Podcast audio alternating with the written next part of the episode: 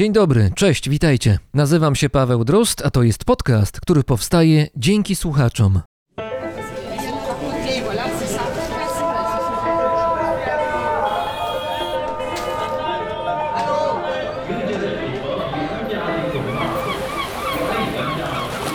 Brzmienie świata z lotu Drozda.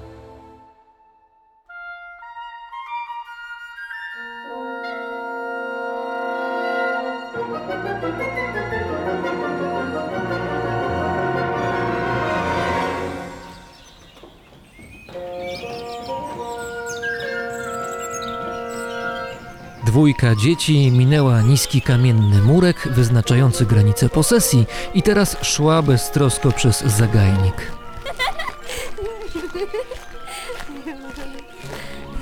Dla dziewięcioletniej Francis był to szczególny czas. Przeprowadziła się właśnie z południowej Afryki i życie w Anglii pachniało nowością. Teraz mieszkała u ciotki, gdzie przyjechała z matką w odwiedziny. Był rok 1917.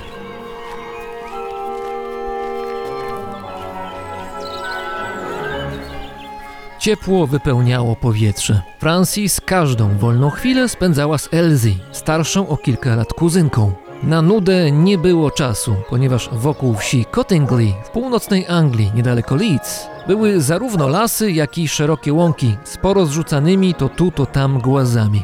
Była też rzeka i kilka potoków. Dziewczynki dotarły w pobliże jednego z nich. Starsza, Elsie, miała ze sobą aparat fotograficzny ojca. Cenny przedmiot trafił do niej nieprzypadkowo. Razem z kuzynką miały do wykonania zadanie. Dziewczynki wybrały jeden z głazów na małej polance i usiadły. Teraz wystarczyło mocno się skupić. Tak podpowiadało im doświadczenie. Tak było już wiele razy, chociaż po raz pierwszy świadkiem tego, co się wydarzy, będzie fotograficzna klisza.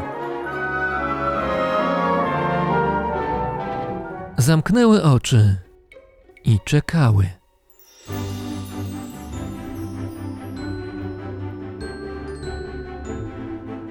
Coś dotknęło kolana Francis. Nie przestraszyła się ani odrobinę i z uśmiechem na ustach otworzyła oczy. Szturchnęła lekko kuzynkę, by i ona spojrzała na przybyłych gości. Obok dziewczynek, nieco ponad trawą, unosiły się cztery, no właśnie, co to było? Wróżki? Elfy? Nazwa nie miała znaczenia. Ważne, że były to istoty, które pozwalały się zobaczyć tylko wybranym ludziom, a Francis i Elsie należały do wybrańców. Niezwykłe stworzenia wielkości dłoni machały swoimi małymi skrzydełkami, przyglądając im się z sympatią. Elsie podniosła się powoli, by ich nie wypłoszyć, przeszła kilka metrów, po czym wyjęła aparat fotograficzny ojca i wycelowała obiektyw w nieziemskie istoty. O to chodziło. Zdjęcie będzie dowodem i ojciec w końcu będzie musiał uwierzyć.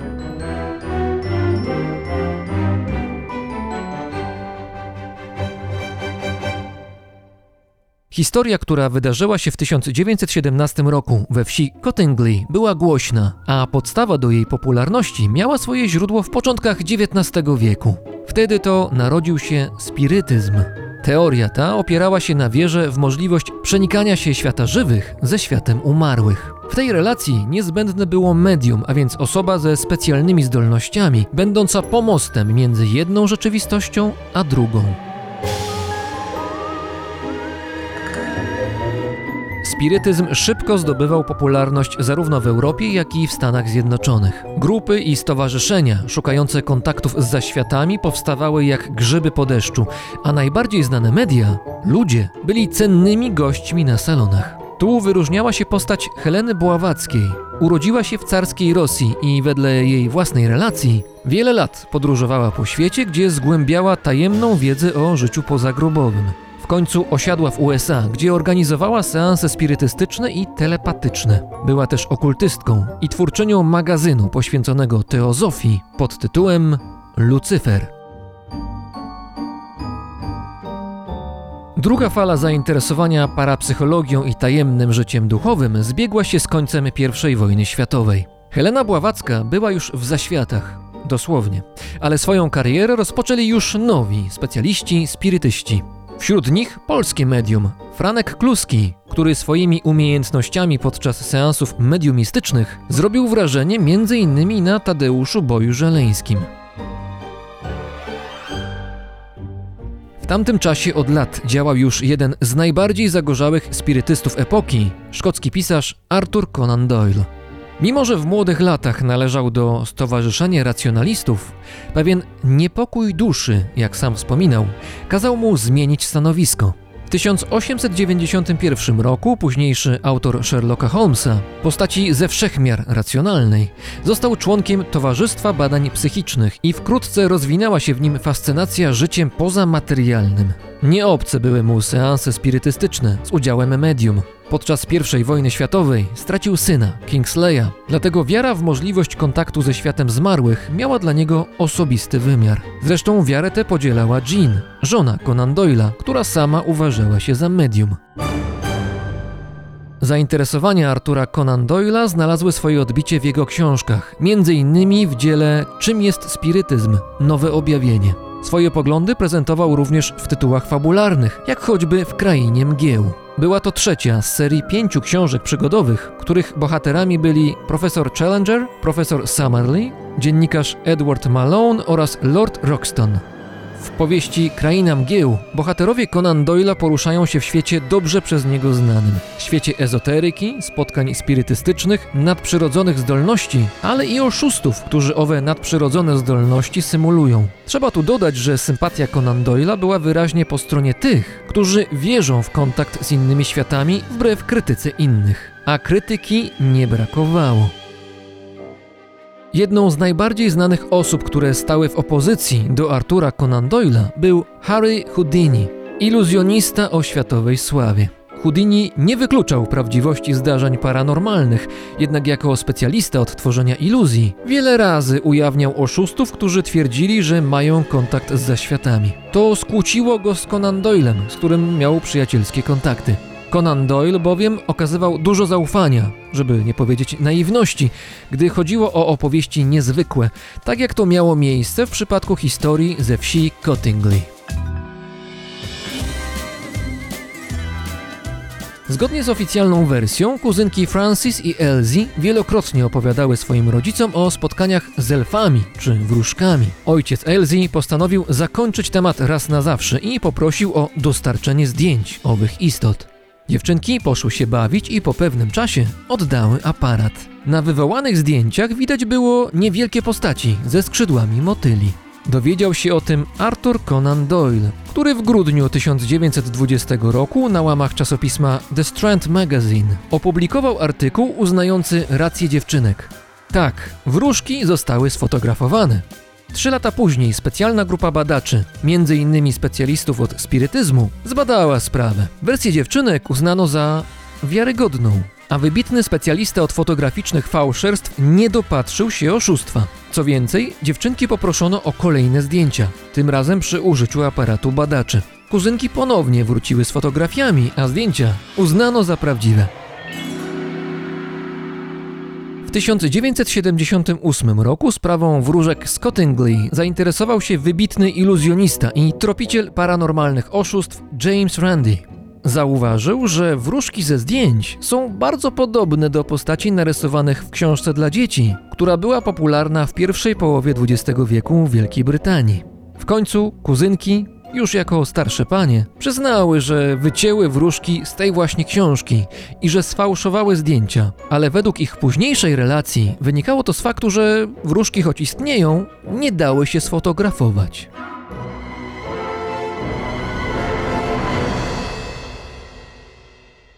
Arthur Conan Doyle wierzył w zdjęcia z Cottingley. Wierzył w świat niewidoczny, nieznany, niezwykły. Sam takie światy tworzył w swoich książkach, a jeden z nich miał duży związek z rzeczywistością, jak najbardziej namacalną.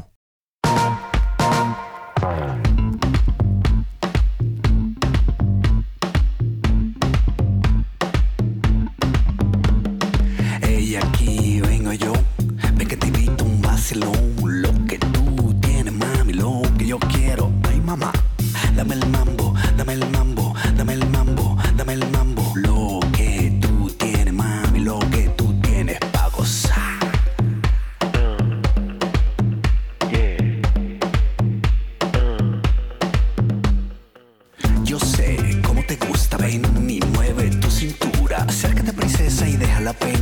para que sientas la candela.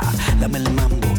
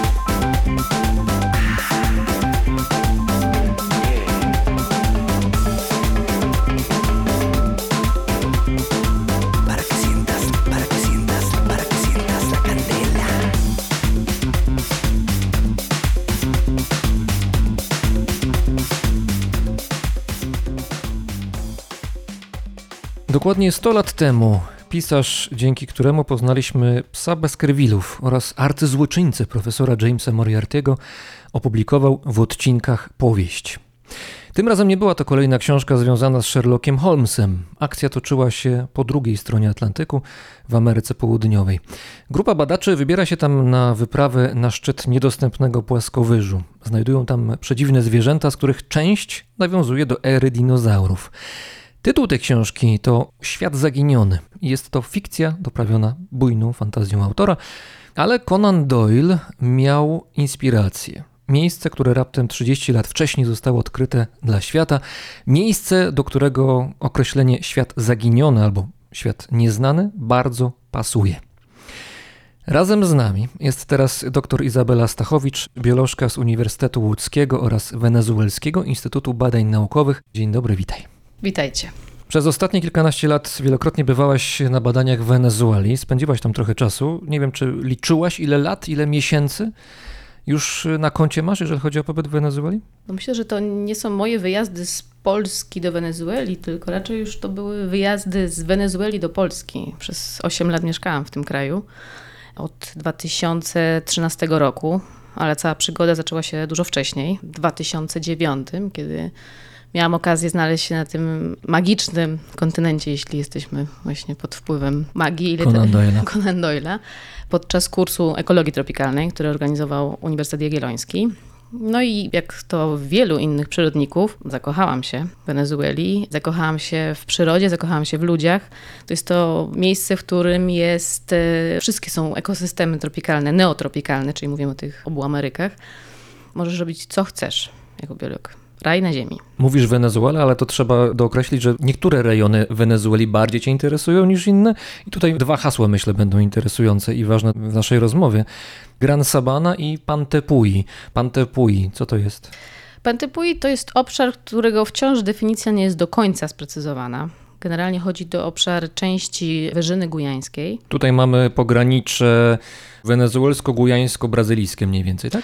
Dużo dalej. Dużo dalej. Wszystkie Gujany. Wszystkie Gujany, północna część Brazylii. Teraz toczy się spór, jak dużo części kolumbijskiej przynależy wciąż do Wyżyny. To, co jest najważniejsze, najbardziej charakterystyczne, to są te pui, czyli góry stołowe, jeśli ktoś miał okazję z Was być, przynajmniej w Polsce, one już są bardzo zerodowane. Ale wyobraźmy sobie, że do tego nie doszło i tam faktycznie zostały góry stołowe, ponieważ wyglądają jak stoły. Mają pionowe ściany, które mogą sięgać 400-500 metrów i więcej. Jak na przykład Tepui, z którego, Ayuantepui, z którego spływa najwyższy wodospad świata, Salto Angel. Nie ma się co dziwić, że Conan Doyle w cudzysłowie odleciał, bo to jest taki pejzaż, jeśli, jeśli ktoś opowiadał mu o tym. To na zdjęciach wygląda, jakby to ktoś zrobił jakąś scenografię z y, obcej planety, prawda?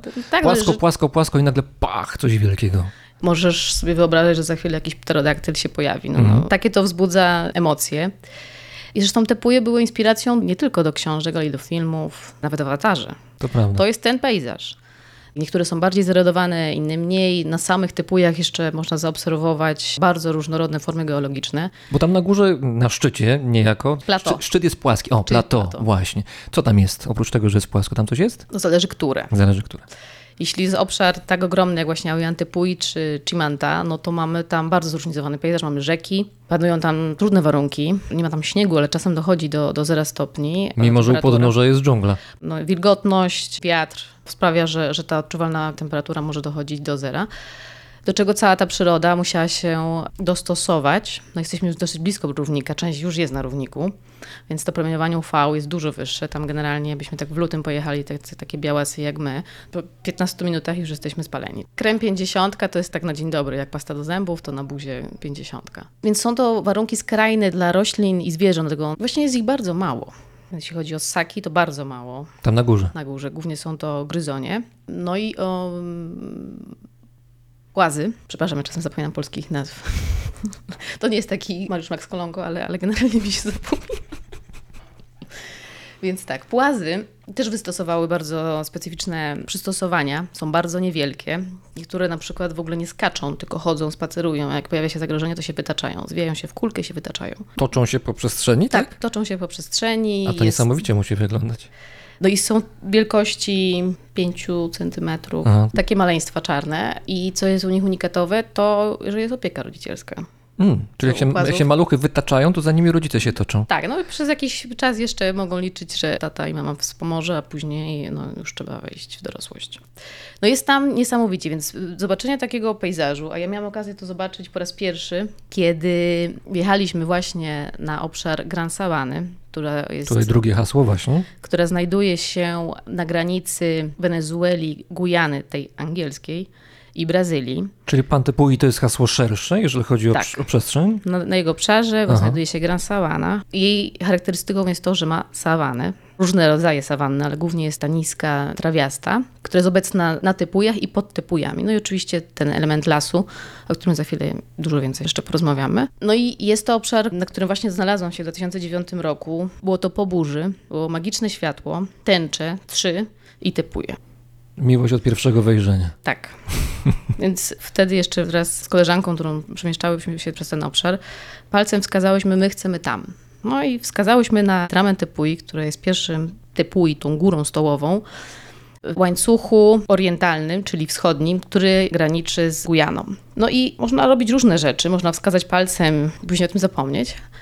Można trwać przy swoim marzeniu i tak właśnie już dwa tygodnie po wskazaniu palcem podjęliśmy pierwszą próbę, żeby na ten Tepui się znaleźć razem z Michałem Kochańczykiem. Bardzo znanym polskim alpinistą, nie tylko, bo to jest człowiek Hima- wiel, wielu Himalajs. No ja bym tutaj spędziła pół godziny wymieniając wszystkie. Miałem przyjemność poznać go kiedyś. Bardzo ciekawa postać. To jest człowiek, legenda. Bardzo dużo Michałowi zawdzięczam i on mi właśnie nauczył mnie, co to jest ekspedycja Mhm. od takich No prostych ma rzeczy. doświadczenie. Tak, I też zresztą wielokrotnie była w Ameryce Południowej. tak, i na różnych obszarach. No Michał był tu skarbem, no nikt z nas nie mówił po hiszpańsku oprócz, oprócz niego. I tutaj wróćmy do tej nazwy, która padła przed chwilą z Twoich ust. Tramentepui. To jest jeden z tych płaskowyż, jedna z tych gór stołowych, które tam są na pograniczu właściwie, no bardzo blisko granicy wenezuelsko-gujańskiej, po stronie wenezuelskiej. Góra, która wtedy jeszcze nie była zdobyta. Były tam prowadzone ekspedycje helikopterowe, więc były prowadzone liczne ekspedycje, Również polskie zresztą. Będziemy o tym, mam nadzieję, Tak. jeszcze rozmawiać. jak najbardziej. Wenezuela no jest krajem, który nam w Polsce kojarzy się głównie z ropą, więc tam Mhm. zasoby zarówno ropy, jak i finansowe w danym momencie były fenomenalne. No były lata 60., 70. I wówczas to było bardzo łatwe, żeby po prostu zorganizować ekspedycję. Oni właśnie z tego jednego plato, czyli tego płaskiego szczytu, na kolejne plato, no przylatywano właśnie głównie z użyciem helikoptera. To były popierane próbki, różne pomiary dokonywane właśnie między innymi wysokości, ale nikt nie wchodził od dołu, czyli z dołu na górę. No więc to było oczywiście wyzwanie. Na początku no myśmy w ogóle nie wiedzieli, że tam nie ma drogi, że trzeba ją wyciąć, trzeba znaleźć Indian, dogadać się z nimi, mając na względzie to, że te puje są górami świętymi dla Indian, dla grupy Pemon. I tutaj w ogóle dajmy ten wątek ludzki, jeżeli chodzi o te góry, jeżeli chodzi o góry stołowe w tym rejonie Ameryki Południowej. One są samotnymi górami na przestrzeni wielu kilometrów, bo jest płasko, płasko, pach, góra, płasko, płasko, znowu góra. Warunki są bardzo trudne. To nie jest miejsce, gdzie rozbuchana jest cywilizacja ludzka. Raczej nie. Jakieś niewielkie osiedla tu i tu. I dotrzeć do tych gór, tak czysto logistycznie, to nie jest prosta sprawa. Naprawdę to jest wielka wyprawa. Droga, jedyna droga, jaka prowadzi przez Gran Sabanę, została wybudowana w latach 70., 60., 70., wtedy położono asfalt. I jest to główna droga narodowa, która prowadzi z Wenezueli do Brazylii, ale wcześniej, przed tym okresem, wszystko były wyprawy, przeprawy rzeczne. Rzek tam jest mnóstwo. Cały Park Narodowy Kanaima, który pojawia się kolejny termin, ale ważny, ponieważ jest to park, którego całe dorzecze spływa do pierwszej właściwie hydroelektrowni, zbiornika, za którym znajduje się hydroelektrownia, największej w latach 60., która była na świecie. Wenezuela była również liderem w produkcji energii czystej, to już weźmiemy to w cudzysłów, bo Tak, wiemy, tak, jakie tak. są Mhm. konsekwencje budowania hydroelektrowni. Natomiast w tym momencie no, był to przebój na skalę światową, ale właśnie charakterystyka obszaru typu i to do siebie, że są tam bardzo wysokie opady deszczu. Czemu tak jest, to też są różne hipotezy. Natomiast y, Mówimy o opadach tak dużych, że one nawet wykraczają poza standardy tego, co nazywamy dżunglą, prawda? Tego, co nazywamy lasami deszczowymi. tak, lasami deszczowymi, no właśnie dżungli terminu nie będziemy używać, bo on jest zarezerwowany jednak dla Azji. Mhm. Słusznie. Więc selwa. Selwa. Będziemy mówić o selwie. Poza tym to jest piękne słowo. to wszystkie rzeki na obszarze plateau Tepuy no mają pochodzenie pluwialne, czyli deszczowe. Więc w momencie, w którym myśmy się cieszyli, prowadząc ekspedycję, że, że nie pada deszcz i możemy ruszyć dalej, konsekwencją było to, że myśmy nie mieli wody. Więc Czyli albo z wody jest o wiele za dużo, albo o wiele za mało. Albo jej właśnie nie ma, więc Idealnie. wtedy, wtedy trzeba było z roślin, na przykład właśnie z bromeli wylewać. A to, to właśnie opisz ten proces, bo ja widziałem to na jakimś filmie. To niesamowicie wygląda. To znaczy są naturalne zbiorniki wody, z których korzystasz, żeby można było się w ogóle napić, bo wody generalnie dookoła nie ma, jeżeli nie pada. Jeżeli nie pada, jeśli pada, no to właśnie może zalać cały obóz. No ale myśmy tej wody potrzebowali, ale potrzebowaliśmy ją również przefiltrować. Jako, że nie było to z założenia coś, co mieliśmy robić, więc filtrowaliśmy przez skarpetki. Już po trzech tygodniach być Zużyte Tak, skarpetki. więc mieliśmy, Super. mieliśmy takie, wodę była taka o smaku dzisiaj. Tak, skarpetek Izabeli, później była skarpetek Marka, Michała. Tutaj jeszcze wspomnimy, bo nie wiem, czy to dobrze wybrzmiało, ale mówimy o wyprawie, która miała miejsce w 2012 roku, to jest dokładnie 10 lat temu. Chyba nawet właśnie tak teraz rozmawiamy, w lutym ona była, prawda? To niemal dokładnie. 14 lutego, walentynki, będziemy obchodzić 10 lat od zdobycia Tramen Tepui. To idealnie. No, jest to pod wieloma względami dla mnie przynajmniej osobiście bardzo, bardzo ważna data. Już dla mnie zawsze walentynki będą zdobyciem Tramen Tepui. I kojarzone ze skarpetkami. Tak, to żeby było jeszcze bardziej emocjonująco. A wyobraź sobie sklepy takie, które sprzedają z okazji walentynek skarpety do filtrowania, jako taki gadżet. Tak, o różnych smakach. A każdy filtrował z własnej skarpety, czy z, ze No, skarpety sąsiada? Nie, to wtedy było tak, że dzisiaj rano dla wszystkich z jednej, a później z kolejnej. Znakomicie. To, jeśli, jeśli myślisz, że podczas wyprawy Przegląd. uda ci się nie przejść na kolejne etapy zacieśnienia tych znajomości, Mhm. Tutaj przekraczasz, przekraczasz wszelkie granice. Mm, Są rzeczy, o których lepiej później nie mówić. Są pewne rzeczy, które zostają przy typui, prawda? Tak, tam, tam, tam na stamtąd. zawsze. I pamiętam, że pytano mnie, jak wróciliśmy z ekspedycji, jak to było być jedyną kobietą. No bo byłaś jedyną tak, kobietą. ja przyznam szczerze, że zauważyłam to, kiedy właśnie mnie o to spytano. Mm. Bo wszystko robiliśmy razem i jeden gotuje, drugi naprawia namiot. Po prostu Ale to jest kwintesencja definicji dobrego zespołu, który razem działa, żeby cel był osiągnięty, bo został osiągnięty. został Trzy osiągnięty. osoby weszły na szczyt. czy został osiągnięty przez Marka Arcimowicza. Alberto. Bo wyprawa była polsko-wenezuelska, też Tak. nie powiedzieliśmy. Tak. I jeszcze Mario Osorio, czyli dwóch Wenezuelczyków, Polak. Oni wyszli w trójkę. To wszystko było w ogóle wielkim szczęściem, żeby, żeby się otwarło okienko, które pozwalało wejść na szczyt. Ja podeszłam z nimi, pamiętam też trochę. To była moja pierwsza w ogóle wspinaczka w życiu. No i od razu tam. Wszyscy przeżyli, co było najważniejsze i nie było takie oczywiste. Bo musimy wziąć pod uwagę to, że góry stołowe, te, które pochodzą z okresu prekambryjskiego, są piaskowcami. Więc tam odpaść z blokiem w takich piaskowcach jest bardzo łatwe. Te skały są strasznie kruche. Więc właśnie Marek odpadł z jakimś telewizorem, ale na szczęście upadł. Czy mówisz o wielkości, Wielkości- telewiz- telewizorze kineskopowym, Kineskopowym, tak. To nie, nie, to, To nie, nie LCD. Nie plazma. No mogło się to zakończyć dużo gorzej. Były tam bardzo liczne pęknięcia. Szczeliny. Szczeliny, to właśnie takie szczeliny, tylko właśnie skalne, były tam bardzo powszechne. One były czasem zakryte roślinami, więc nie wiedziałeś, że w dół masz 30 metrów. To zresztą oboje, zarówno Michał, jak i Marek, którzy mają doświadczenie ogromne, górskie, himalajskie, alpinistyczne, o tym mówili. No, Dla mnie to nigdy nie byłam na lodowcu. Dla mnie był ten pierwszy lodowiec był ze skał. A wiedziałaś w ogóle na co się piszesz? Bo oni pewnie wiedzieli mniej więcej. No Michał Kochanczyk szczególnie jako szef tej wyprawy, ale ty wiedziałaś w co się pakujesz, mówiąc krótko? Czytałam jak najbardziej, o, ale Nawet innego- czytać to trochę inaczej. No ale to nigdy się nie dowiesz, w co się pakujesz, dopóki Mm. tego nie przeżyjesz. No ja myślę, że myśmy byli tak zdeterminowani. Tym bardziej, że w 2012 to była jakby finalizacja naszych trzech prób. Pierwsza była w 2009. Tak, bo to nie pierwsza próba była. Tak, bez map, bez niczego. No, w 2011 podjęliśmy kolejną próbę, ale nas pogoda nas pokonała absolutnie, ale już byliśmy alpinistycznie przygotowani. Natomiast no, ta próba finalna no, to była szczęśliwa w 2012. Wejście na Tramen Tepuy zostało zakończone sukcesem i jeszcze były inne sukcesy po drodze, między innymi te, które dotyczyły ciebie, bo byłaś tam jako biolożka i weszłaś do historii biologii, można powiedzieć, dzięki tej wyprawie. Ja trochę przesadzam, ale tylko trochę. To moją, moją rolą, oprócz tego, że rozkładałam namioty i, i modliłam się, żeby kolejny dzień przeżyć, była kolekcja materiału biologicznego, głównie to były motyle, miowady, który z pomocą Muzeum Zoologicznego Uniwersytetu Jagiellońskiego udało się później określić nowe gatunki. Jednym z nich właśnie była Ereteina puella astuta, której nazwa została wyłoniona w konkursie National Geographic. A co to jest, jeszcze powiedz? Erateina jest nazwą rodzajową, więc tutaj niewiele możemy zrobić. Natomiast puella astuta po łacinie oznacza sprytną dziewczynę. Ten egzemplarz, który akurat przywiozłam, była to samica. A no właśnie, co to za zwierzę jeszcze powiedz, bo to zwierzę jest, to są łacińskie nazwy, one nie do końca trafiają w wyobraźnię, wydaje mi się. Motyl. Piękny Motyl. motyl. ze skrzydełkami, które miały takie jeszcze na dole pędzelki. No naprawdę była spektakularna. Pamiętam bardzo doskonale moment, w którym ją złapałam. Doszliśmy do obozu, trzeciego obozu. Byliśmy wymordowani. Ja po prostu widziałam, że on sobie lata, ale ja chciałam siedzieć.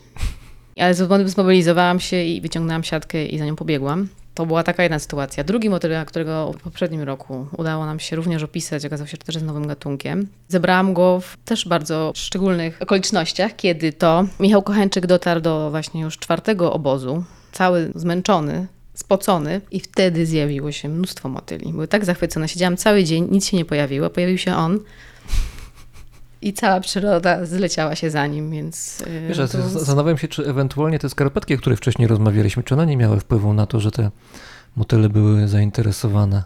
Oczywiście, mogło być tak, a to, co było jeszcze szczególne, to to, że ja prosiłam wszystkich członków wyprawy, żeby swoje potrzeby oddawali w jednym miejscu.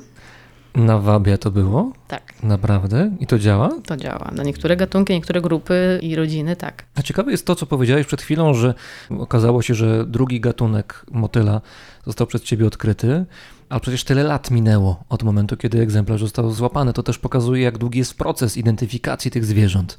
Że łapisz jakiś egzemplarz, wydaje ci się ewentualnie, albo może nie, że to może być coś ciekawego, potem to trafia, rozumiem, gdzieś do specjalistów, którzy się zajmują danym fragmentem życia biologicznego i potem są długie, żmudne badania, sprawdzania i dopiero gdzieś tam daleko, daleko na horyzoncie jest puenta w postaci proszę, jest nowy gatunek.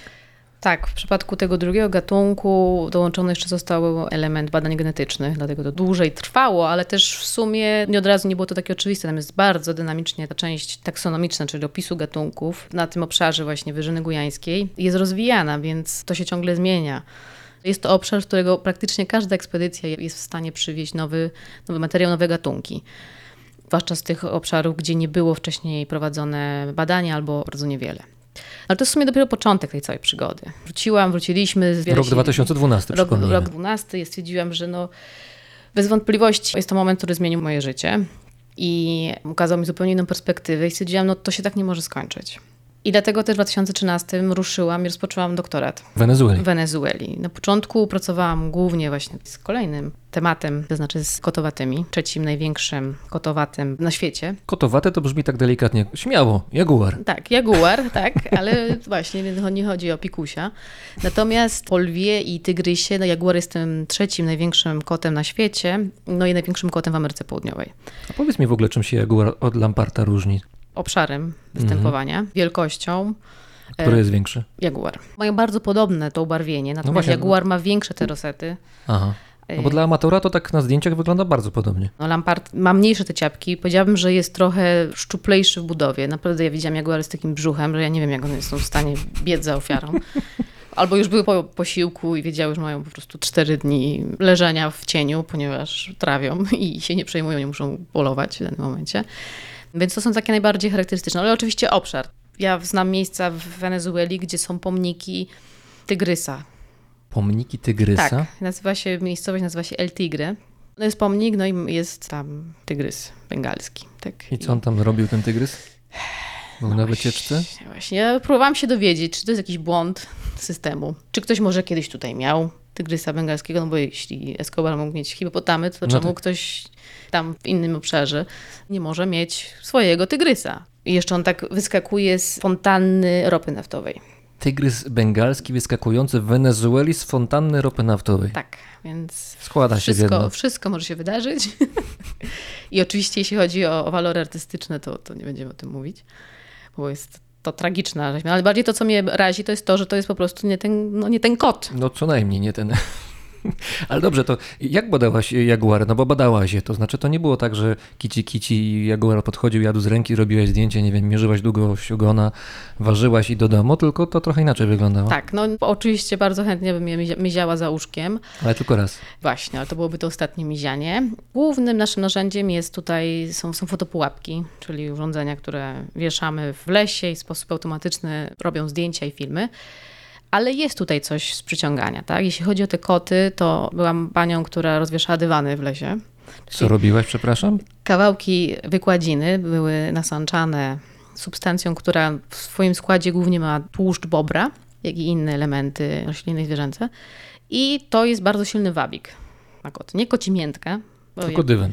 tylko dywan nasiąknięty tłuszczem bobra. Ale ja- Więc, ja- więc jest przyciąganie, tak? Ale, ale powiedz mi, bo na mój rozum, który jest stosunkowo niewielki, jeżeli chodzi o wiedzę biologiczną i taką łapaczą, no to jakbym zostawił jakąś, jakieś martwe zwierzę w miejscu, gdzie byłaby fotopułapka, to szansa, że przyszedłby jaguar chyba byłaby większe. Dobre myślenie, czy nie? To jest intuicyjne podejście do No tematu. właśnie. Natomiast oprócz tego, że przyjdzie jaguar, przyjdą jeszcze sępy. Mhm. I przyjdzie cały zestaw różnych innych zwierząt, które będą. Jak szwedzki stół. Tak. I to sprawi, że fotopułapka po prostu się zapełni po dwóch dniach. A tutaj na dywan przychodzi tylko jaguar. On się, on się myzia o dywan Aha, policzkami. Jeszcze nam zostawia materiał biologiczny. kocie zachowanie. Tak, typowe. O to nam chodzi, tak? Więc każde tutaj zwierzę ma swoje ulubione elementy. Teraz sprowadzimy tutaj jeszcze projekt na przykład aktualnie z niedźwiedziami andyjskimi i one mają swoje inne ulubione produkty i oczywiście to jest w okolicach miodu. A co to są niedźwiedzie andyjskie tak w ogóle? Niedźwiedzie andyjskie to jest jedyny gatunek niedźwiedzia, który występuje w Ameryce Południowej. Jego obszar występowania to są Andy, powyżej 1000 metrów.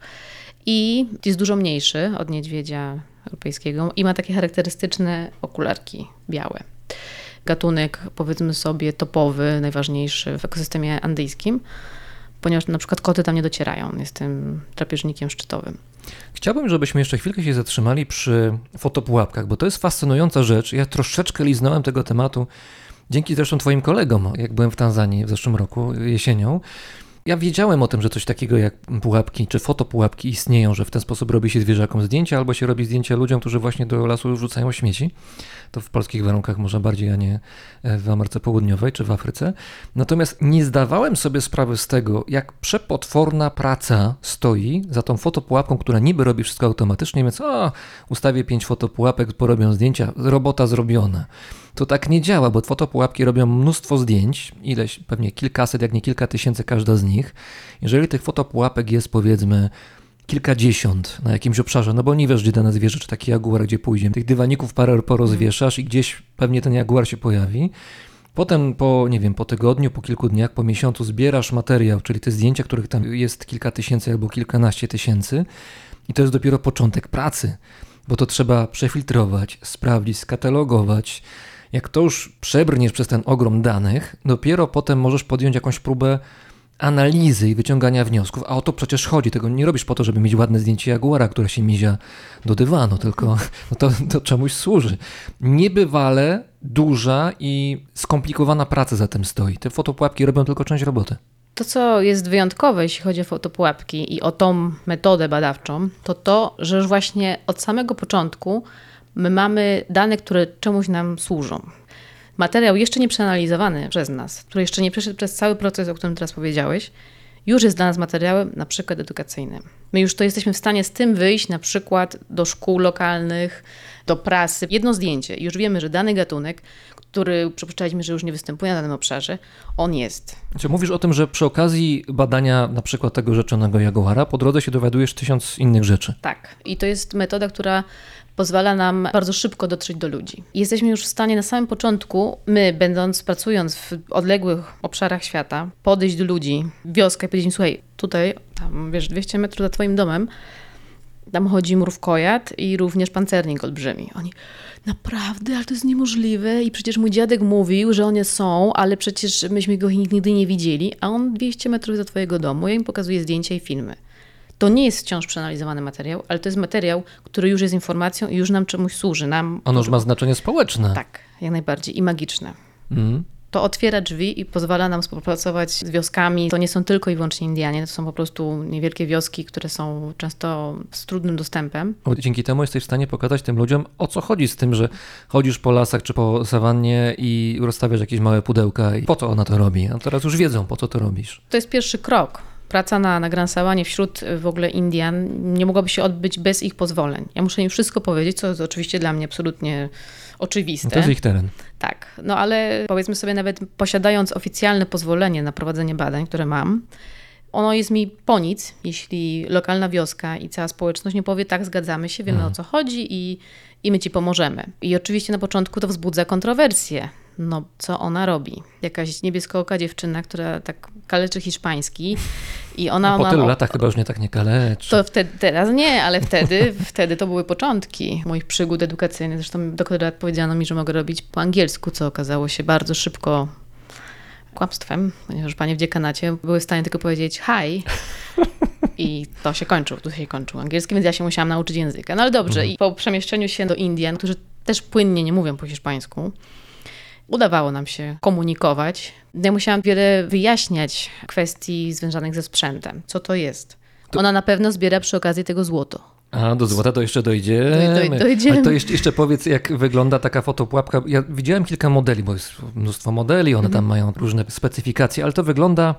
Obudowa plastikowa, w środku jest chyba właściwy aparat, prawda? Z jakąś baterią i to sobie działa. I też może robić zdjęcia w nocy. Są trzy elementy kluczowe w fotopułapce, czyli oczywiście jest to obiektyw, jest to czujnik, czujnik ruchu i ten trzeci element to jest lampa na podczerwień, która pozwala robić zdjęcia w nocy. Tutaj już jeśli chodzi o te lampy, mo- moglibyśmy kolejne pół godziny rozmawiać. Są takie, które teraz pozwalają robić zdjęcia w nocy w kolorze. O, naprawdę? Tak. Niesamowite. Taki bardzo silny flash, który w sumie no, jest dla nas taki zauważalny i niezauważalny. Tak? Zwierzęta się tego nie boją, ponieważ tak wygląda burza. Więc one są przyzwyczajone do tego, że coś im nagle w ciemnościach w nocy błyska, no i znika. Dla nas, jak, jak próbowałam, robiłam próby z tym rodzajem lampy, to byłam oślepiona, tak?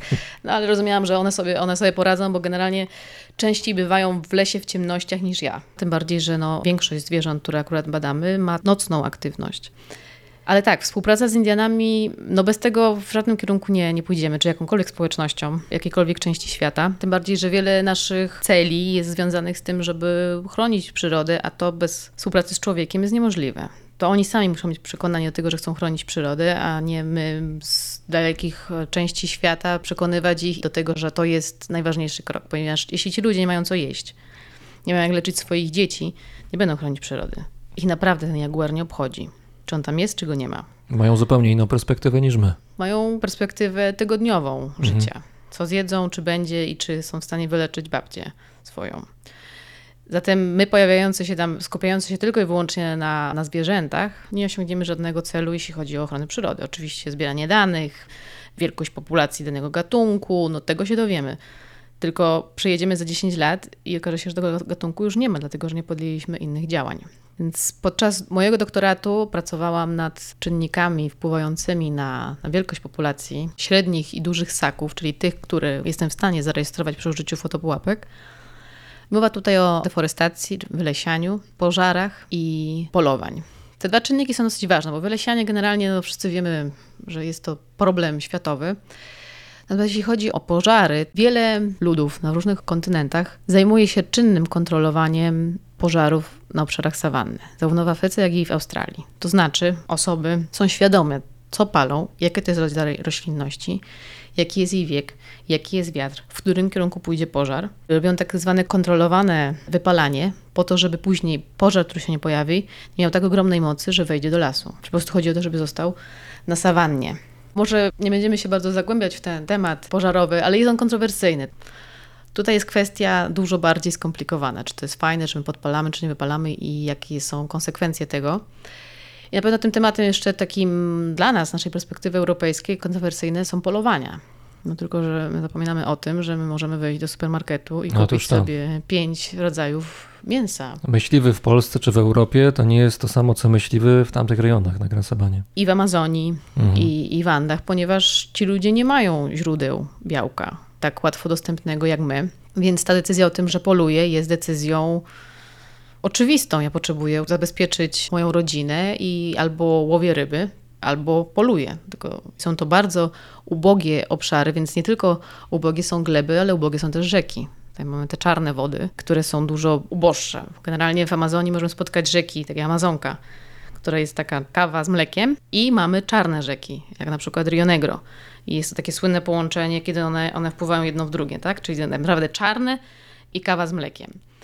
I one tam w którymś momencie zaczynają się mieszać. No ale właśnie te rzeki z obszarów nizinnych, czyli ta kawa z mlekiem, mają sedymenty, mają zupełnie inny skład. Tam inne są, inne są ryby, dużo większe organizmy. Podczas gdy te rzeki czarne są bardzo ubogie. No i tam mamy takie sardynki. Pamiętam, że jak dostawałam od Indian, bo zawsze ja przywoziłam jedzenie, tak oni, oni się dzielili, no i przywozili mi takie sardynki upieczone na ogniu i tak no to w sumie to nie chodzi o to, żeby oderwać mięso od kości, tylko zjeść ją całą głową, no bo to... Już nie ma czego odrzucać No nie ma tutaj, ja Mhm. bym paznokciem mogłabym oderwać coś od kręgosłupa, no i to jest ich źródło białka. Mhm. Więc fakt, że mogą coś upolować, no to jest wielkie święto i to też nie jest takie łatwe, bo polowanie jest dużym przedsięwzięciem, wymaga wiedzy, a poza tym robią to w sposób taki jak my, czyli ze strzelbą i amunicją, a amunicja aktualnie w ogóle zabronione jest posiadanie broni w Wenezueli. Tak? Jest zabronione, to nie znaczy, że jej nie ma. Tak? No to to oczywiście, bo- oczywiście. Zróbmy tutaj to jasne A to, rozgraniczenie. to zabronienie jest związane z tym, co się działo te trzy lata temu czy cztery? To znaczy, Jak kiedy właściwie tak, obecność. Wenezuela weszła w ciężki, głęboki kryzys. kryzys. No i oczywiście ta broń jest obecna właśnie w rękach osób, które, które mają władzę. Przez to amunicja stała się bardzo droga, Mhm. no bo jest elementem niezbędnym produktu, który jest nielegalny. A aktualnie. czy wobec tego łuki wróciły do łask? Powoli wracają łuki, wracają proce. Proce. A jakiego rodzaju proce mają? To ciekawe. Takie jak dzieciaki się bawią, tak? Czy Aha. mają dużą tą, tą taśmę, patyk. No to roz- jaguara nie ostrzelę procą raczej. Nie, ale duże ptaki tak. Aha. Czyli powiedzmy sobie takie pawie, powiedzmy sobie z tej rodziny samej co pawie, są takie Mhm. ptaki, które no właśnie niewysoko latają, występują w dolnym obszarze lasu, więc można za nimi pobiegać właśnie z procą. A jakie duże ssaki tam są? No jaguary to już wiemy. Największym jest tapir. Pumy są, prawda? Pumy też są, Tak. oceloty, pięć gatunków. O te mulaki, o te jeleniowate. Więc to są, to są te największe. No i oczywiście właśnie to jest ten gatunek, który jest przez Indian szukany. To są te rodzaje ssaków, mulaki, które możesz zobaczyć po prostu też na sawannie łatwo i możesz się za nimi rzucić po prostu w pogoń. No z daleka to wygląda jak jeleń. Tak. Są to no, ulubione ich ofiary i przez to oni sami sobie zdali sprawę, że polując na nie w dużych ilościach, ograniczają ich populację. Tam mi zadawano bardzo dziwne pytania. Aha, Iza, no to tak, to dobrze, to my ich dużo polujemy, bo jednym z elementów mojego badań były prowadzenie wywiadów. Ale właśnie bez tego elementu o rany, ty zabijasz zwierzątka, to jest złe. Coś, co mnie pytano się w Caracas, no ale Iza, no ale przecież oni tak nie mogą. No przecież to są śliczne zwierzęta. Ja, no dobrze. ale oni są głodni.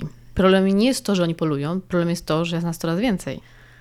I też jest coraz więcej. I Nawet na takich odludnych terenach jak tam. Tak, no bo w momencie, w którym prowadzę rynek y, medycynę do te obszary, no to ci ludzie mają po prostu więcej dzieci przetrwa. No dawniej było ich, rodziła kobieta ośmioro dzieci, ale przetrwało czwórka. Tak jak to wyglądało niegdyś w Polsce. No jest to coraz większa presja dla natury. Więc tak, no dalej się kręcimy, dalej jesteśmy pod tepujem, dalej jesteśmy pod tramem tepuj. Ja tam wróciłam po 2012, w 2015 i 2016 prowadziłam tam badania intensywnie. Było to bardzo ciekawe doświadczenie, bo na początku tam jeździłam z jakąś pomocą, ale koniec końców, kiedy okazało się, że trzeba dziennie spacerować 20-25 kilometrów, a podczas całego mojego czasu prowadzenia badań nad doktoratem, no przemaszerowałam 1000 kilometrów. Tylko chodząc po sawannie, która nie jest tak sympatyczna, jeśli ktoś chodzi po sawannie, czyli po prostu łysym polu, gdzie słońce ci operuje przez 12 godzin. No bo to wygląda to jak morze, tylko że jest zielone. Po Zielono, horyzont. żółte albo też czarne, jak się wypali akurat Błoto sawanna. pewnie też czasami, czy nie? bardzo. Tam są właśnie wilgotne sawanny, łatwo wciągnąć się, mówię na serio, Mm, i zostać. Tak, tak. No, na szczęście no, zawsze musiałam z kimś chodzić, bo samemu jest po prostu niebezpiecznie. Mhm. Tym bardziej, że akurat Indianie najbardziej nie boją się jaguarów, Mhm. tylko boją się mrówkojadów. Jak? Mrówkojadów? Mrówkojady. Mrówkojady stają na tylnych łapach i atakują swoje ofiary. Zresztą znane są walki mrówkojadów z jaguarami. Poważnie? Tak, bo mrówkojad staje na tylnych łapach. Znaczy on wie, że on ma takie bardzo długie pazury, Tak, no to ja wiem. no właśnie. I on obejmuje swoją ofiarę i wbija te pazury w kręgosłup. Ale zanim obejmie, to jaguar może mu coś z główką Tak, zrobić no więc chyba, generalnie no, to są jaguary, które są jakimiś starszymi osobnikami, bez kłów. No, no nie jest to w pełni sprawny osobnik. Objęcie śmierci mrówkojada. Tak, tylko że też robią to z ludźmi, jak się coś może wydarzyć. No ponoć takie były legendy, że kobiety, które w czasie menstruacji szły w pole właśnie zbierać tam maniok, to właśnie niektóre nie wracały, bo mrówkojady wysysały z nich krew. No to chyba legendy miejskie, przepraszam, leśne. Le, leśne, indiańskie, no ale przyznam szczerze, że no, naprawdę ludzie się bardziej bali mrówkojadów niż jaguara, bo jaguar cię zobaczy sobie pójdzie, co jest prawdą. No ja spotkałam jaguara twarzą w twarz i Tak? Pysk, pysk, przepraszam. y, pysk, t- twarzą w pysk właśnie, natomiast no właśnie to było spojrzenie w oczy, był taki gruby i śpiący. Najedzony był. Tak, i dlatego pewnie też być może nie wzbudziłam zainteresowania, ale na dobrą sprawę no, idziesz przez las i spotykasz kota, kot idzie w drugą stronę. On ci widzi z daleka. On cię czuje. A była adrenalina? Mm, Szok.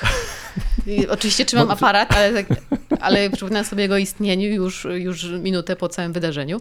Natomiast jak kiedyś miałam okazję iść po sawannie właśnie sama, no to tak myślałam o tych mrówkojadach. Oczywiście trzymałam maczetę w czy ręku. one są schowane gdzieś na w- wysokości tych traw, czy są widoczne? Faktycznie w sawannie tej wysokiej ich nie widać. I tak nagle samo sobie idziesz, że nagle ktoś cię obejmuje. y, no, no pewnie bym usłyszała w tym momencie, no już nie szłam tam z, z muzyką na uszach, natomiast Mhm. bardziej, że byłam bardzo właśnie, to jak idziesz się samemu, to się wszystko słyszy, absolutnie każdy szelest. Tym bardziej, że no ja chcę zobaczyć te zwierzęta, chcę zobaczę, ale z drugiej strony coś się może wydarzyć, tak? Spotkania z ssakami nie są takie oczywiste, tak? To nie jest tak, jak idziemy właśnie na sawannę w Afryce i one tam będą sobie leżały.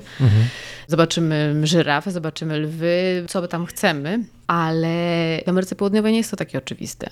Właśnie na tym obszarze Wyżany Gujańskiej my tam nie zobaczymy ssaka, nawet mało ptaków jest. Tepuji, same tepuji, czy właśnie Gran Sawanek po prostu jest wyniesiona na około 800 metrów do 1000 wysokości i z nich wyrastają jeszcze tepuje, więc generalnie mamy tutaj taką mieszankę czynników, które sprawiają, że ta produkcja roślinna jest mniejsza i przez to też mamy tam sawannę, nie mamy tam lasu. Nie mamy lasu, mamy też mniejszą biomasę zwierząt, tego tak ciężko je zobaczyć. O jakiegoś ssaka jest trudniej. I mówię, że to jest niemożliwe, ale jest trudniej.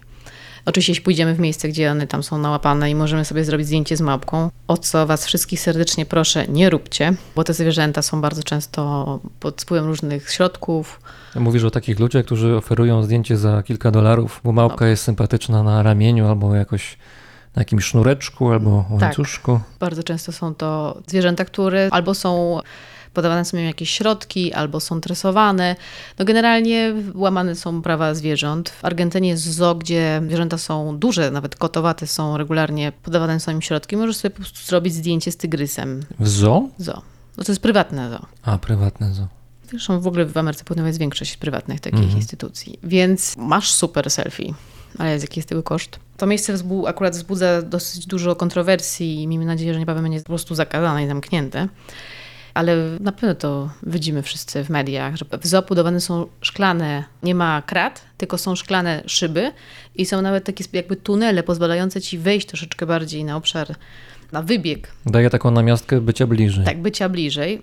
Zdjęcie super, ale to zwierzę nie widzi tej kraty, widzi ciebie z tą szybą i ono atakuje tą szybę. Ciągle jest poddawane jakiemuś stresowi na dobrą sprawę, no bo to nie jest tak, że on po prostu może złapać ofiarę i za chwilę coś zje, tylko po prostu Taką frustrację ma cały czas. ciągłą. Ciągłą, bo to jest od strony naszej, nas to interesuje, bo sobie zrobimy fajne zdjęcie. Odkryłaś dwa gatunki motyli, ale jeszcze był jeden płas co najmniej. I mnie interesuje, jak się nadaje nazwę takim e, nowym stworzeniom, które dla nauki, no bo wcześniej istniały oczywiście, a dla nauki właśnie się pojawiły jako nowe. Chyba pierwszy człon, tak jak wspomniałaś, jest już zarezerwowany ze względów taksonomicznych, tak, jeżeli dobrze mówię, a drugi to już jest licencja poetyka tu tutaj wkracza. Tutaj, no jeśli oczywiście odkryliśmy nie tylko nowy gatunek, ale nowy rodzaj, stopień wyżej, jeśli chodzi o organizację zwierząt i roślin, to nadajemy również rodzaj, wymyślamy ten rodzaj. Tak? Czyli ten pierwszy człon z każdej dwuczłonowej nazwy, które mają rośliny i zwierzęta. Ale faktycznie, tak, w wielu przypadkach jest to to, że my mamy możliwość nadania tego drugiego członu, który przeważnie jest przymiotnikiem, ale musi być nadany po łacinie, więc my musimy sobie tutaj to dostosować. No i oczywiście, no, możemy nadać tak, jak chcemy. Co teraz się robi? To tak, że, że dawniej wiadomo, jak już nazwałeś całą rodzinę, żonie, córce, synowi, teściowej, otwierają się możliwości. Wiadomo, że mogą być to kolory, kształty, lokalizacja, co chcemy, lub oczywiście mogą być to, to co się robi, to po prostu nadajemy nazwę polityczną, albo po prostu taką, która nam w jakiś sposób też może pomóc. To znaczy, A czy biznes tutaj wchodzi, czy na przykład jakaś firma XYZ za ileś Jak- złotych czy, czy dolarów nie, nie chciałaby kupić takiej możliwości, żeby zaistnieć? Jak najbardziej, to może być Aha. ich gatunek. Pieniądze przeznacza się wówczas na projekty ochroniarskie. I tak właśnie Marta Kolanowska, profesor Marta Kolanowska z Uniwersytetu Łódzkiego, takie właśnie aukcje prowadziłem. Mam nadzieję, że będziemy ich prowadzić więcej, jeśli chodziło o storczyki. Tak, ona jest specjalistką od storczyków, odkrywa te gatunki. Chyba już nie wiem ile tych gatunków. Ja już się zgubiłam. Jest tego mnóstwo. Co wyjazd to storczyk. Fantastycznie. No i jest to też możliwość, żeby po prostu no, no, finansować projekty Mhm. ochroniarskie. Tym bardziej, że no, polskie badania tropikalne są mało rozpowszechnione, bo mówimy o najbardziej różnorodnych obszarach świata, jak i również z największymi problemami środowiskowymi. No w jakiś dla mnie dosyć niezrozumiały sposób jest, jest omijana. Piszemy wnioski do największych agencji. No, na przykład ja się dowiaduję, że Wenezuela jest krajem upadłym. Ja tam badań nie mogę prowadzić. No wiesz, ale w tej tezie, że Wenezuela jest krajem upadłym, jest jednak dużo prawdy. No nie ukrywajmy, że od roku właściwie którego? 2018, prawda? Wenezuela jest na równi pochyłej. Ta równia pochyła się zaczęła wcześniej. Prezydent y, Nicolás Maduro no, robi wszystko, żeby nie było lepiej, trzyma się władzy. I to jest kraj, przypomnijmy, gdzie, czego sama doświadczyłaś, zdaje się, prawda? Wtedy mieszkałaś jeszcze w Wenezueli, gdzie wyszło się do sklepu, to albo można było zauważyć, że ceny były na tyle wysokie, że te pieniądze, które miałem w kieszeni, w portfelu się okazywały niewystarczające, żeby chleb kupić, albo jakikolwiek produkt pierwszej potrzeby, albo były puste półki. Albo nie miałem pieniędzy w ogóle, bo straciłem pracę tydzień temu właśnie, razem z moimi e, znajomymi, rodziną i wszystkimi dookoła, bo państwo było w kryzysie, nadal jest. Więc e, ten kryzys jest tak daleko posunięty, że określenie państwo upadłe, czy zmierzanie w kierunku państwa upadłego chyba nie jest na wyrost. Tylko ja w takim momencie sobie zawsze przypominam Polskę w okresie socjalistycznym No tak, no zgoda, lata 80. chociażby. i, i jak byśmy się czuli, gdyby o naszym kraju mówiono, że, że jest upadły, a ludzie działali, robili, produkowali, chcieli zmian. Jesteśmy w trudnych warunkach gospodarczych, ekonomicznych, pracujemy na przykład na uczelni, zarabiamy 10 dolarów, tak było w Polsce, tak jest teraz w Wenezueli. No 10 jest dolarów miesięcznie. 10 dolarów miesięcznie, no przepraszam, 12 może teraz. Jeszcze, była- jeszcze inflacja w idzie. no już właśnie nie ma hiperinflacji, natomiast zwolniła tak, trochę. tak, no sytuacja jest trudna, jest krytyczna. Ta pomoc międzynarodowa no też ma swoje ograniczenia, o czym bardzo dobrze wiemy, jak funkcjonują konflikty na świecie. i No jest tam- polityka oczywiście, ale ja bym chciał jeszcze wrócić do tego roku 2018. Po wyborach kolejny rozdział tego kryzysu wenezuelskiego się otworzył. Byłaś tam wtedy na miejscu i czytałem wpisy z twojego bloga, Mhm. gdzie no, przedstawiasz taką atmosferę absolutnej niepewności, ani tego, co jest dzisiaj, ani tego, co jest jutro, czy co będzie jutro. Niepewności też, jeżeli chodzi o twoje bezpieczeństwo prywatne. Jest taki fragment, pamiętam, kiedy piszesz, że mijasz kałużę krwi i nawet się nie zastanawiasz nad tym, co ta kałuża krwi tutaj robi, z kogo ta krew wypłynęła. To jest opis, który no, robi wrażenie. To nie jest normalne miejsce w tym momencie. Nie, nie, jest- nie jest normalne, chociaż Jak to wspominasz? przyznam, że na pewno dużo w głowie Europejczyka się zmienia, kiedy jedzie do kraju, w którym przemoc jest na, na porządku dziennym i twoje prawdopodobieństwo, że za chwilę ktoś cię zatrzyma w samochodzie i cię obrabuje albo może cię zabić, ponieważ nie będziesz chciał dać telefonu, no jest czymś nowym. I Bo to była realna groźba. jest wciąż, chociaż mniejsza. Ja przeżyłam napad z bronią Gdzie to było? na plaży. Na plaży. Tak. W Caracas? Pod Caracas, tak, Aha. na, na wybrzeżu, ale nie, nie opodal Caracas. No mieliśmy szczęście, przestępca wziął co chciał, nam nie zrobił, zostawił dokumenty. Ja tego samego dnia na przykład głosowałam w ambasadzie rano i pojechaliśmy na plażę i ja się tego modliłam, żeby nie ukradł mi tego paszportu, który wyrobiłam miesiąc wcześniej, ponieważ trzy miesiące wcześniej ukradziono mi paszport w akademiku, ponieważ odbywał się handel intensywny paszportami i paszporty europejskie były w cenie. Coś, o czym ja absolutnie nie wiedziałam. Ale to znaczy, jak używane paszporty należące do kogoś były sprzedawane Tak. dalej? Tak, sprzedawane dalej, falsyfikowane i sprzedawane dalej. I właśnie i Francja, Niemcy, ambasady miały te same problemy. Więc no, to jest coś takiego, co, co trzy razy dziennie może ci opaść szczęka ze względu na ten absurd. I tak, no, żyliśmy i bez wody, bez prądu. Ja cieszyłam się, że mam panel słoneczny i mogę sobie doładować telefon. Pamiętam te zdjęcia i materiały filmowe z Wenezueli, wtedy z roku 2018 szczególnie, gdzie było widać ciemne ulice i jakieś cienie przemykające. I teraz nie wiesz, czy te cienie to są twoi sąsiedzi, którzy są tak samo przestraszeni jak ty, czy te cienie mogą zaraz do ciebie podejść i się zrobi problem. No, ja miałam to szczęście, że ja mieszkałam na kampusie akademickim, Mhm. tak? Czyli wyobrażamy sobie górę, której czubek właściwie zawsze znajduje się w mgle, bo tam jest las mgielny. Chodzą sobie leniwce. Nie mówisz o studentach teraz. Tak, tak i nie. Są te, które chodziły po drzewach i te, które chodziły po chodnikach. I no oczywiście wybija cię to absolutnie z rytmu, ale myśmy tam przynajmniej byli bezpieczni. To było coś, co ja czułam, że, że okej, Enklawa. tak, nie mamy prądu, nie mamy wody. Ja na szczęście cieszyłam się, że mam cały sprzęt kampowy przez rodzaj badań, jakie prowadziłam, że ja po prostu mając benzynę, którą trzeba było sobie z własnego baku samochodu jeszcze wyciągnąć, Mhm.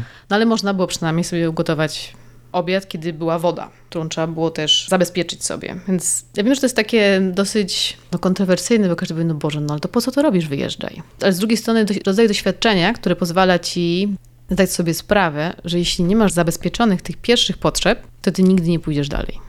Czyli znajdujesz się na tym samym dole piramidy potrzeb, Mhm. różnie nazywanej, tak? Ale jeśli nie masz tej wody, nie masz jedzenia, albo ciągle się o to martwisz, bo ciągle musisz znaleźć sposób, żeby to zdobyć, ty nigdy nic nie zrobisz To kreatywnego. zajmuje głowę, zajmuje czas, cały czas jakoś cię absorbuje. Na tym się musisz skupić, to jest najważniejsze. Nie napiszesz książki, nie, Mhm. nie stworzysz, może pieśń tak, ale taką właśnie nawołującą do walki. To może być motywacja, tak? Więc coś, coś co na pewno no, bardzo mi otworzyło oczy, bo ja wiem, że jaki procent w ogóle społeczeństwa w krajach rozwijających znajduje się ciągle w takiej sytuacji. Więc ktoś mówi, no dobrze, no to idź do roboty. No dobrze, ale ja muszę zabezpieczyć wodę, prąd mojej rodzinie, przynajmniej właśnie jakieś podstawowe produkty żywieniowe. W ogóle, jeżeli praca jest, bo czasami nie ma. No nie wspominajmy o, o poziomach korupcji, które są no, jednym z najwyższych na, na świecie, na pewno najwyższe w Ameryce Południowej. Nawet wczoraj widziałam chyba w Economics. Były statystyki pokazujące, że Wenezuela jest teraz w obrębie Ameryki Południowej najbardziej skorumpowanym krajem. No i, no i tak się dzieje, tak? No ja pamiętam, jak trzeba było pozyskać jakikolwiek dokument, jak to wygląda, wizę, hm, to przejście przez, przez mękę. Więc element takiego życia codziennego, że na zasadzie pójdę do supermarketu i, i zrobię sobie zakupy i zajmuje mi to pół godziny, tutaj urasta do wielkiego problemu, bo w jednym jest papier toaletowy, ale w drugim jest margaryna. Więc ja muszę tutaj zdobyć ten papier, zanim się nie skończy. A jeszcze zobaczyłam, że ktoś w siatce ma jajka. To gdzie on je kupił? Trzeba spytać. A, tam jeszcze się skończyło. I To jest PRL, to jest polowanie na podstawowe produkty Tak. dnia codziennego. Tak, ale to wcale nie znaczy, że kraj jest krajem upadłym. To prawda, zgadzam się.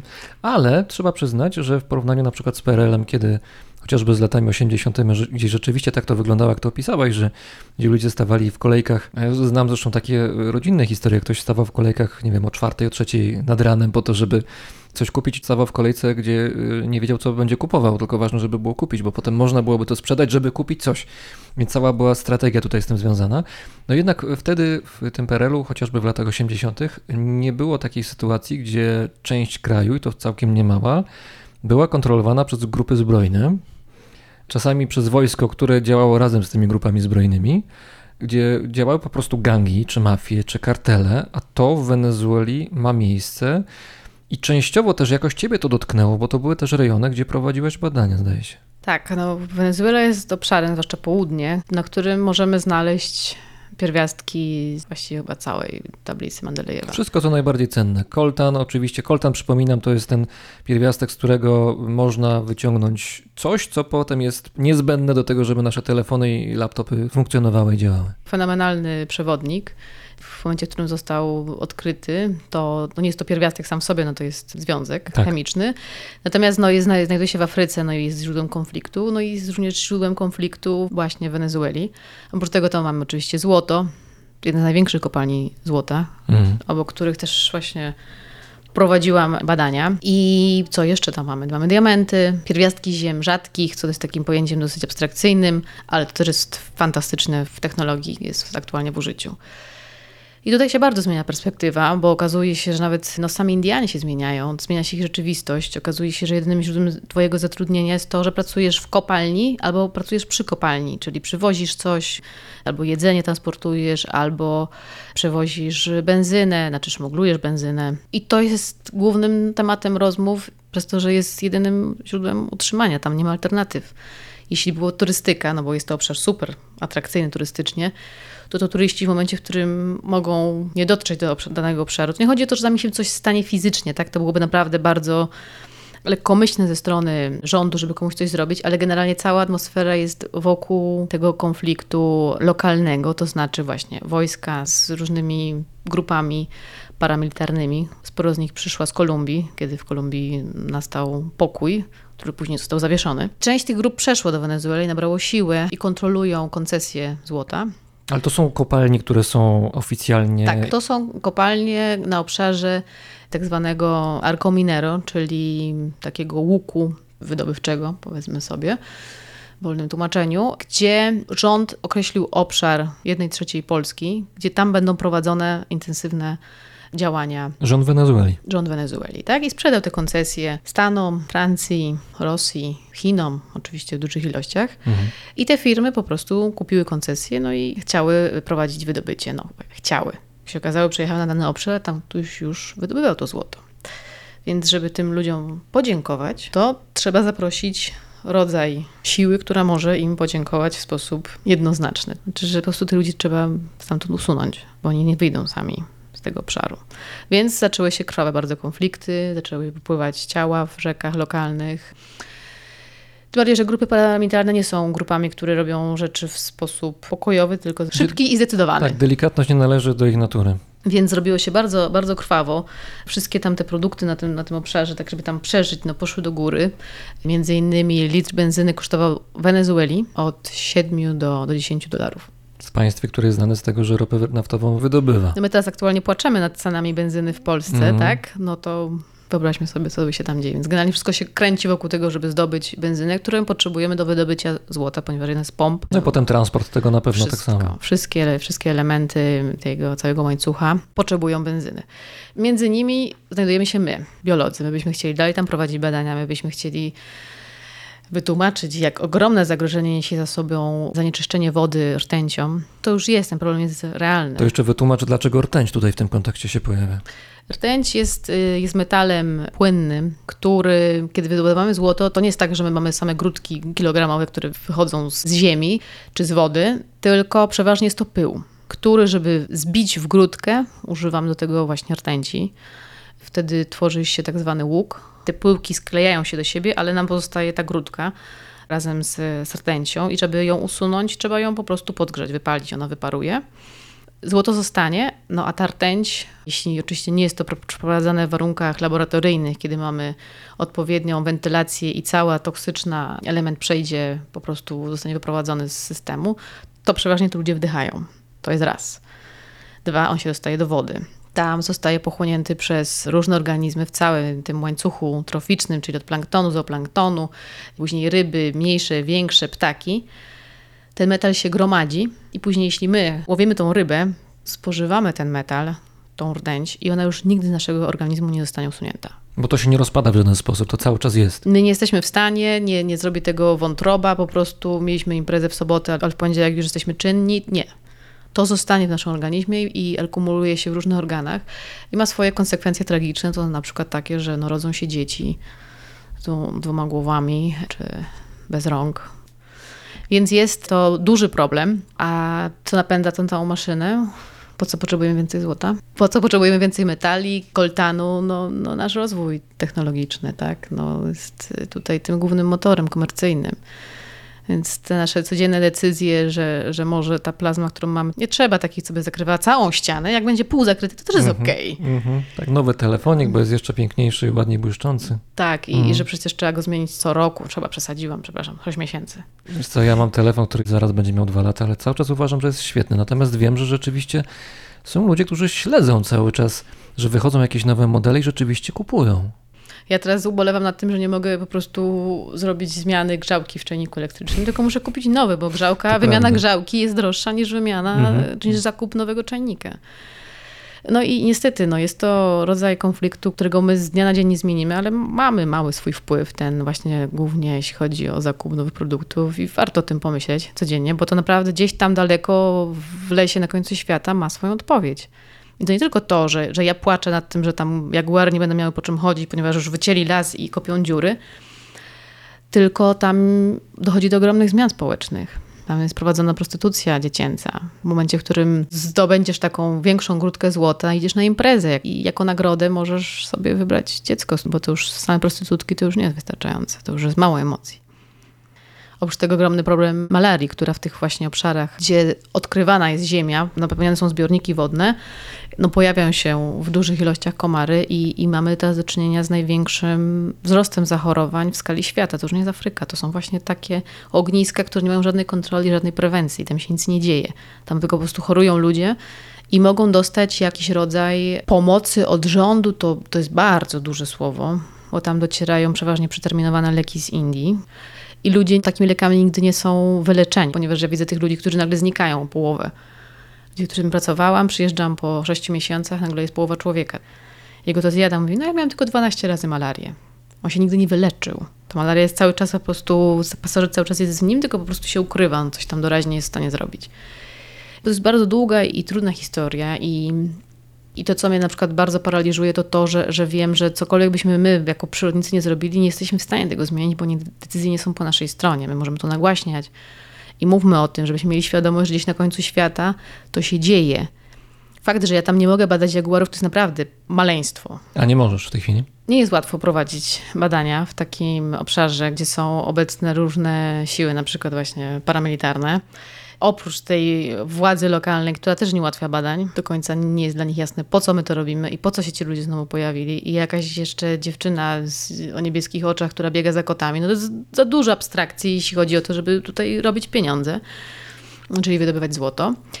Więc aktualnie prowadzenie badań na południu Wenezueli jest bardzo trudne. Nie chodzi o to, że niemożliwe, ale jest bardzo trudne, ponieważ po pierwsze jest bardzo kosztowne finansowo, a po drugie no, można narazić się na niebezpieczeństwa takie, że określone grupy naprawdę nie będą chciały, żebyś pojawił się na tym terenie. Tak jak nam się przydarzyło, współpracując z doktorem Aleksandrem Blanco, który pracuje z agilą, harpią, harpią po polsku. To opisz jeszcze to zwierzę.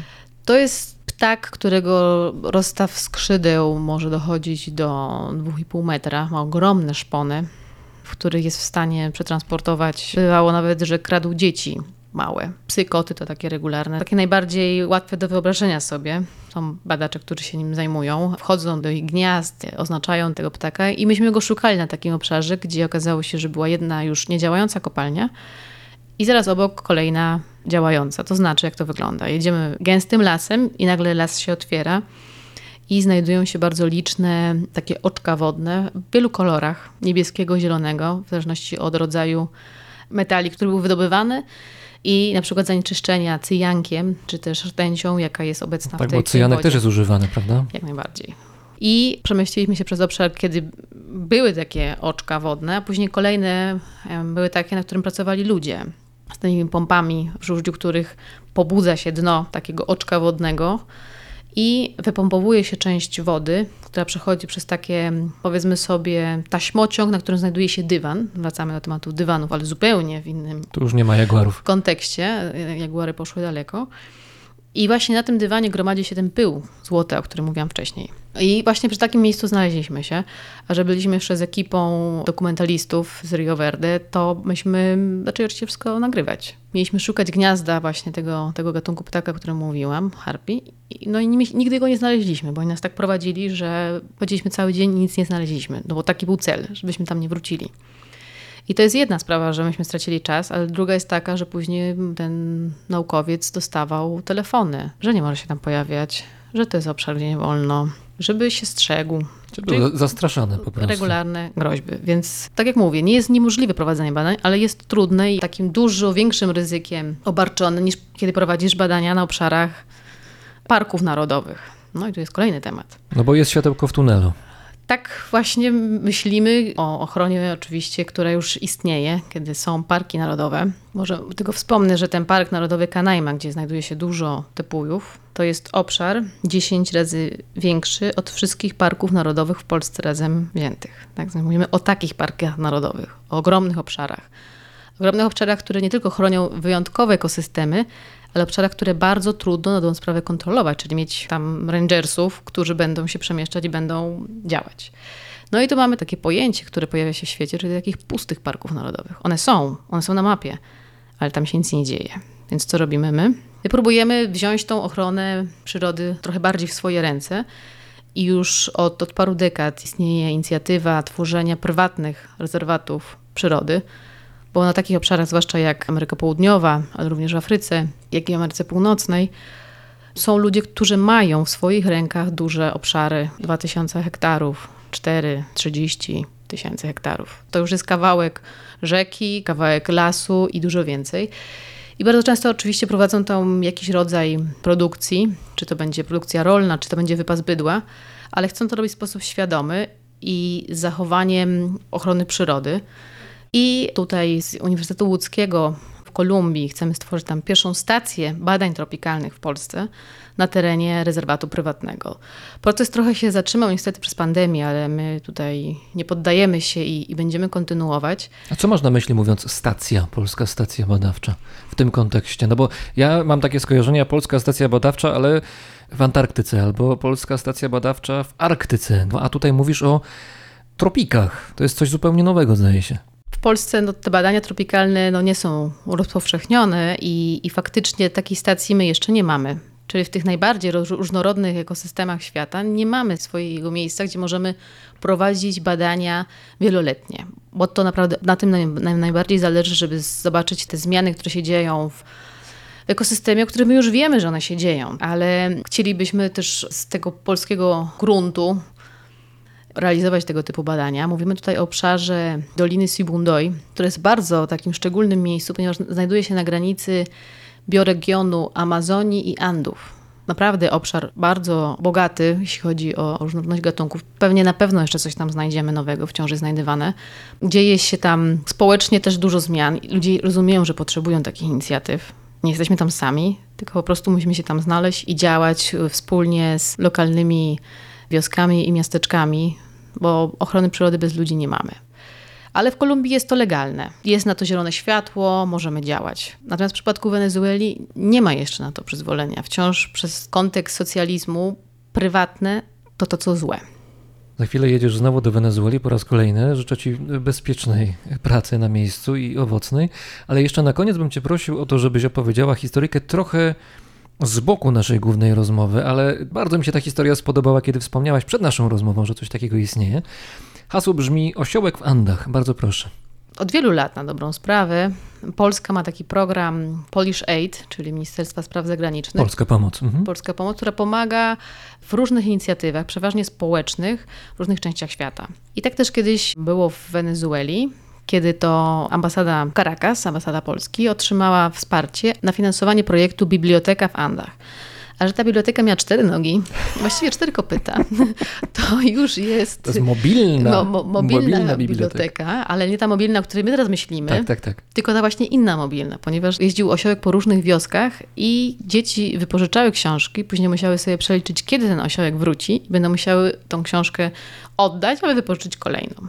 Więc to był jeden z projektów, który uważam, że jest fenomenalny. Jak to wyglądało, powiedz, bo ja próbuję sobie to wyobrazić. Idzie sobie osiołek, ktoś go tam, nie wiem, ciągnie za sznurek i on dźwiga na sobie, nie wiem, pięciotomową encyklopedię, Brytanikę czy coś jeszcze innego i rozumiem, że przyjeżdża do takiej wioseczki czy jakiejś małej miejscowości, hura, hura, zapraszamy, biblioteka przyjechała, ktoś przychodzi i miesiąc później, czy dwa miesiące później, jak osiołek znowu robi kółko i wrócił, przez te Andy przeszedł, ja mogę oddać Tak. i wziąć nową książkę. No, taka jest zasada biblioteki. Jakie były straty, jeśli chodzi, że książki nie wróciły, to, to tego ci teraz nie powiem, ale Jakie kary musiały być.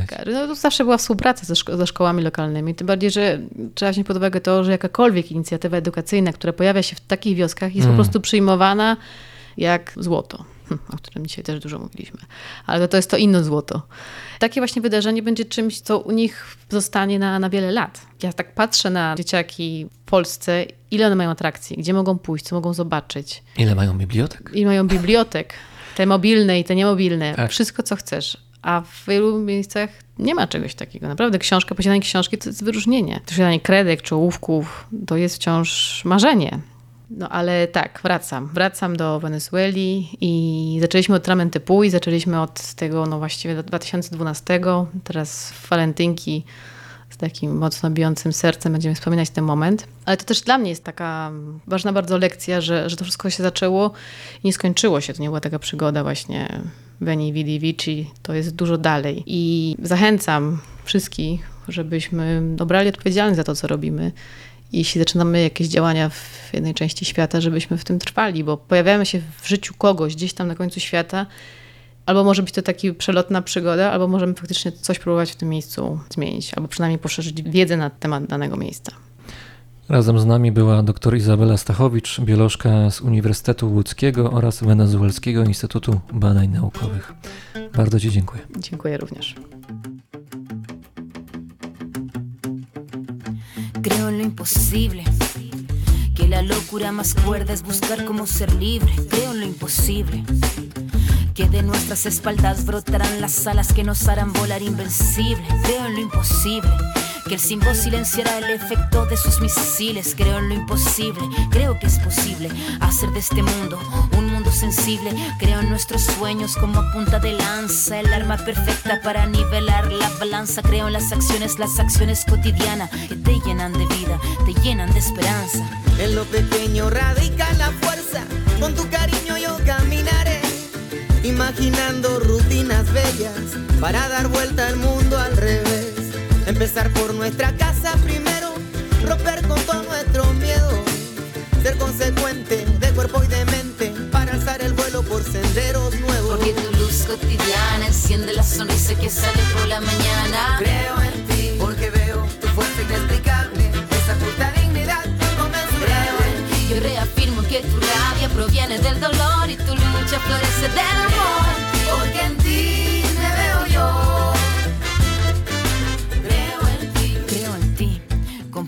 Y dilemas, con trabas, con vallas, con tropiezos y con penas. Creo en el cotidiano que hemos hecho mano, tallado con el paso de lo que caminamos. Nadie muestra su careta, sonrisas y moriquetas.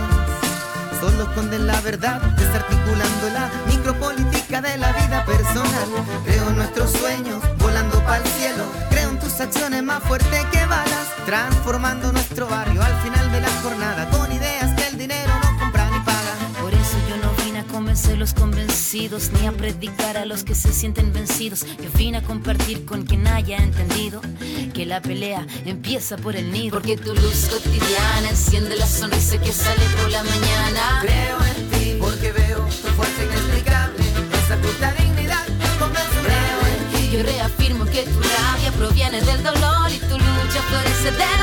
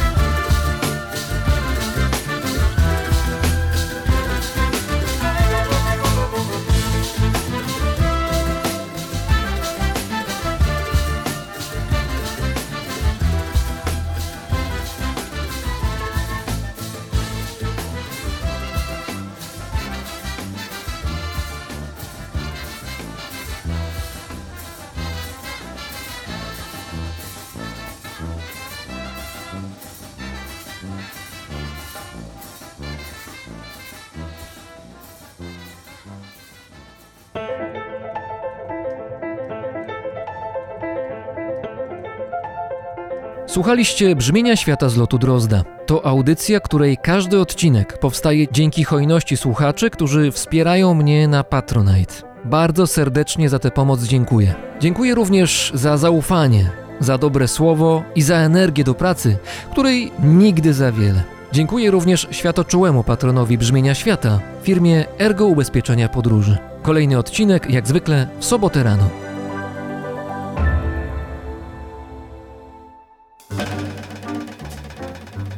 Paweł czyli ja, mówi Wam dobrego dnia.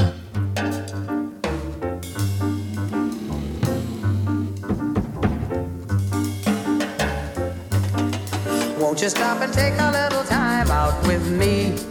Just take five. Stop your busy day and take the time out to see I'm alive. Though I'm going out of my way just so I can not a single word do we say. It's a pantomime and not a play. Still, I know my eyes off of me. I feel tingles down to my feet when your smile that's much too discreet sends me on my way. Wouldn't it be better not to be so polite?